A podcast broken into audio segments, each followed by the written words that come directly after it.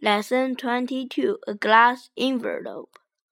My daughter Jane never dreamed of receiving a letter from a girl of her own age in Holland. Last year we were traveling across the train, train and Jane put a piece of paper with her name and address on it into a bottle. She rolled the bottle into the sea. She never thought of it again, but the months, ten months later, she received a letter from a girl in Holland.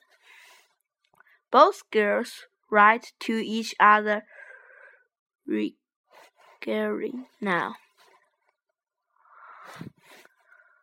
However, they have decided